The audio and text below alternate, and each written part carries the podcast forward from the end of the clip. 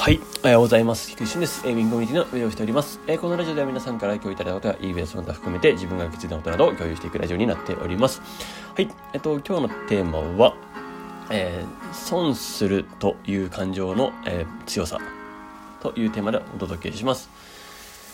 とですね、えー、まずその前にお知らせなんですけれども、えっと、オフ会ですね、11月27日にオフ会を行いますので、えー、まあ、ぜひですね、参加される方、えー、お忘れなくよろしくお願いします。オフ会チャンネルで連絡しておりますので、よろしくお願いします。はい。そしてですね、えっと、今日ですね、本日29時から22時で、えー、ズーム懇親会を行います。まあ、毎度、毎度恒例ですね。はい、行っていきます。はい。えー、ここでは、まあ、ちょっと、あのまた、まあ、ラビットのお話ですとか、えー、ちょっと先のお話も少し今日はしていきたいなと思っております。はい、で、えー、そんな感じですね。まあ、そういう全体感になっておりますので、えー、今日もお楽しみください。まあ、最近はね、あのまあ、ちょっと、あのまあ、少数で少、少人数で、えー、なんか濃い話ができているかなと思いますので、まあ、ぜひですね、え参加いただきたいなと思います。よろしくお願いします。はい。えー、連絡掲示板の方にも、えー、本日貼っておきます。はい。そんなところですね。はい。では早速本題に行きたいと思います。えっと、損する感情の強さですね。まあ、これは、やっぱりあの、心理学的、脳科学的な問題ですかね。脳科学的な問題、心理学的な問題の要素に関わってくるんですけど、えー、脳科学なのか心理学なのかちょっとあれですね。はい。まあ、ちょっとそこは一旦置いて。はい。で、えー、損する。まあ、人間は、なんかメリットを享受するっていうところ。まあ、これはもちろんプラスになるんですよね。で、何かをいてもらえるっていうのは、基本的には、えプラスの感情が働きますし、えー、嬉しいというようなものはありますと。ただ、えっと、損するっていう時、あるいは何か奪われるっていうような感情の時はこれはさらに、えもらええっと何ですかねプラスでもらえるって思ったよりもさらにマイナスに働くっていうのが、まあ、研究結果で出ているというそうですね。ここに関して言うと、まあ、確かにこれは実体験からも分からなくはないので、えー、まあ、今回話させていただくんですけど、まあ、心当たりがあるなという感じですね。うん。まあ、例えば、えーあの、商品、eBay で商品を売って、で、何かか売りました。そしたら入金されます。もう、この売ったっていう瞬間で、もう入金された瞬間でもう自分のものだっていう風な認識になるんですよね。多分おそらく共感していただける方もいるんじゃないかなと思うんですけど、もうこの商品売ったこのお金は私のものです。みたいな感じになるんですよ。うん。これはそう思ってる方がいっぱいいると思いますし、で、そうなった時に、そこからですね、何か不具合があって返金になります。っていう時のあの感情です。もうこの感情は多分そこから生まれてるんだなと。奪われたっていう感情になってるんだなっていうのは、えー、なんか感覚的にはわかります。あの、損したっていう感じですね。そう。なので、えー、せっかくのなのにみたいな感じで、渋々と、えー、プラス感情に触れてたのが一気にマイナス感情に振れ幅を落とされるみたいな感じになると。別に結論プラマイゼロなんですよ。まあ、別に返金だけで終わったのであれば、プラマイゼロですし、えっと、根本的には変わってないんですよ。だけど、なぜかマイナスな感じがするというのは、おそらくそこのの脳科学的なのが、えー、影響してるんだと思っています。はい。まあ、これは、えっと、昨日の生存とか、生存価値の話ですね、種族の生存とかの話にちょっと繋がってきそうなテーマなんですけど、はい。うん。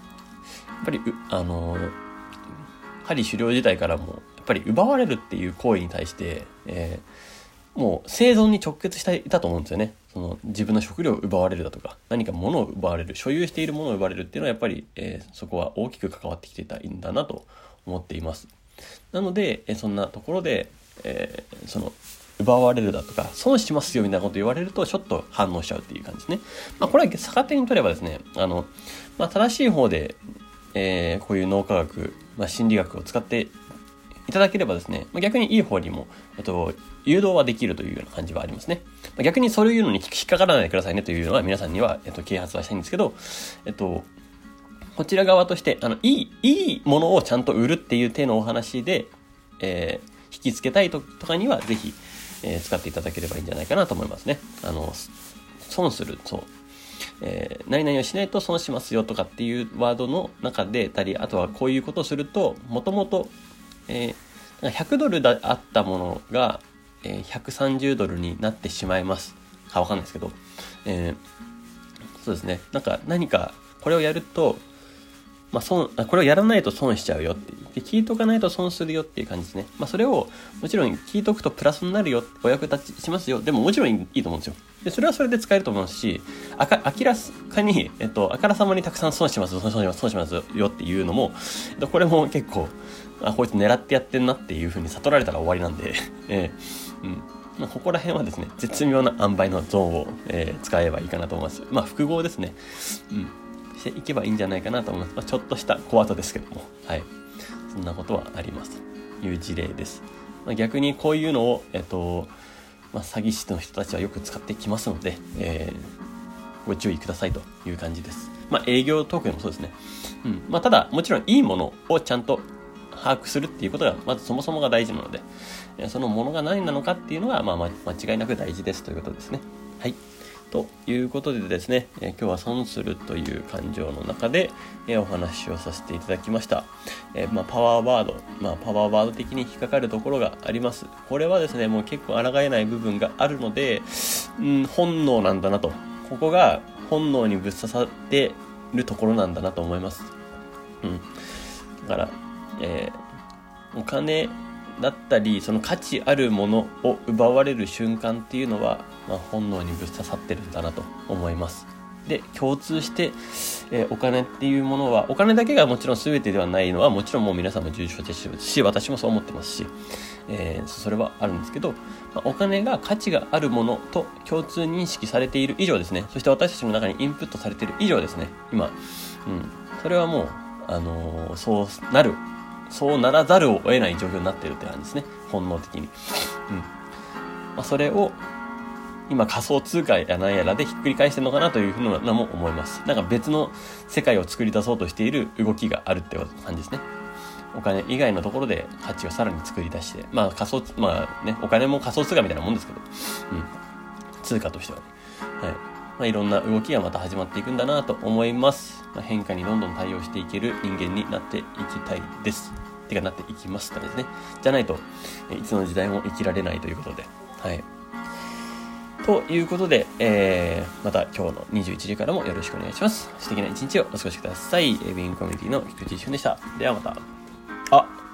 と言いたかった。そうだ。ちょっと今日その朝の報告するの忘れてました。ちょっと、そのままですね。あの、朝、朝活がですね、そうだ、この話したかったんですよ。一番最初にしたかったんですけど、いやははちょっと延長しますが、えっと、朝活始まって、3月ぐらいに始めたんですよ。2021年、今年ですね。3月ぐらいに始めて、なんだかんだでも9ヶ月目ぐらいになるんですね。8ヶ月、9ヶ月目ぐらいになるんですよ。で、あやってきたなと思ってたんですけど、いや、あの、ちょっと今日初ですね、あの、指名が終わる前に、あの、参加をできなかったんで、あの、ちょっと悔しかったなっていう感じですね。まあ、この9ヶ月ぐらいやってきてずっと、その、まあ、まあ正直言うと8時過ぎちゃっても、8時過ぎちゃって参加の時もあったんですよ。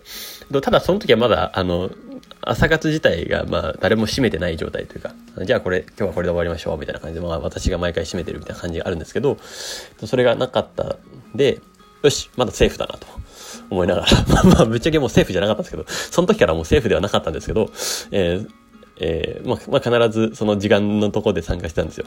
うん、まあ、8時15分とかなってた時あったんで、まあ、今となってはもう、それもあったかと思い出しましたが、はい。で、まあ、かれこれですね、えー、でも、今日はもう8時2分とか、8時1分とかですね、2分で入った時に、いや、まだ閉まってないかと思って、えっと、入ってみたら、あ、じゃあもう今日閉め、今日閉めちゃいましたという感じで、あ、そうですよね、みたいな。いや、ありがとうございます、みたいな感じです。むしろ、むしろありがとうございますと思いながら、はい。と思いながら、あの、連続更新、連続記録が途切れたと思ったんですけど、まあ前から途切れてたっちゃ途切れてたなんだったと。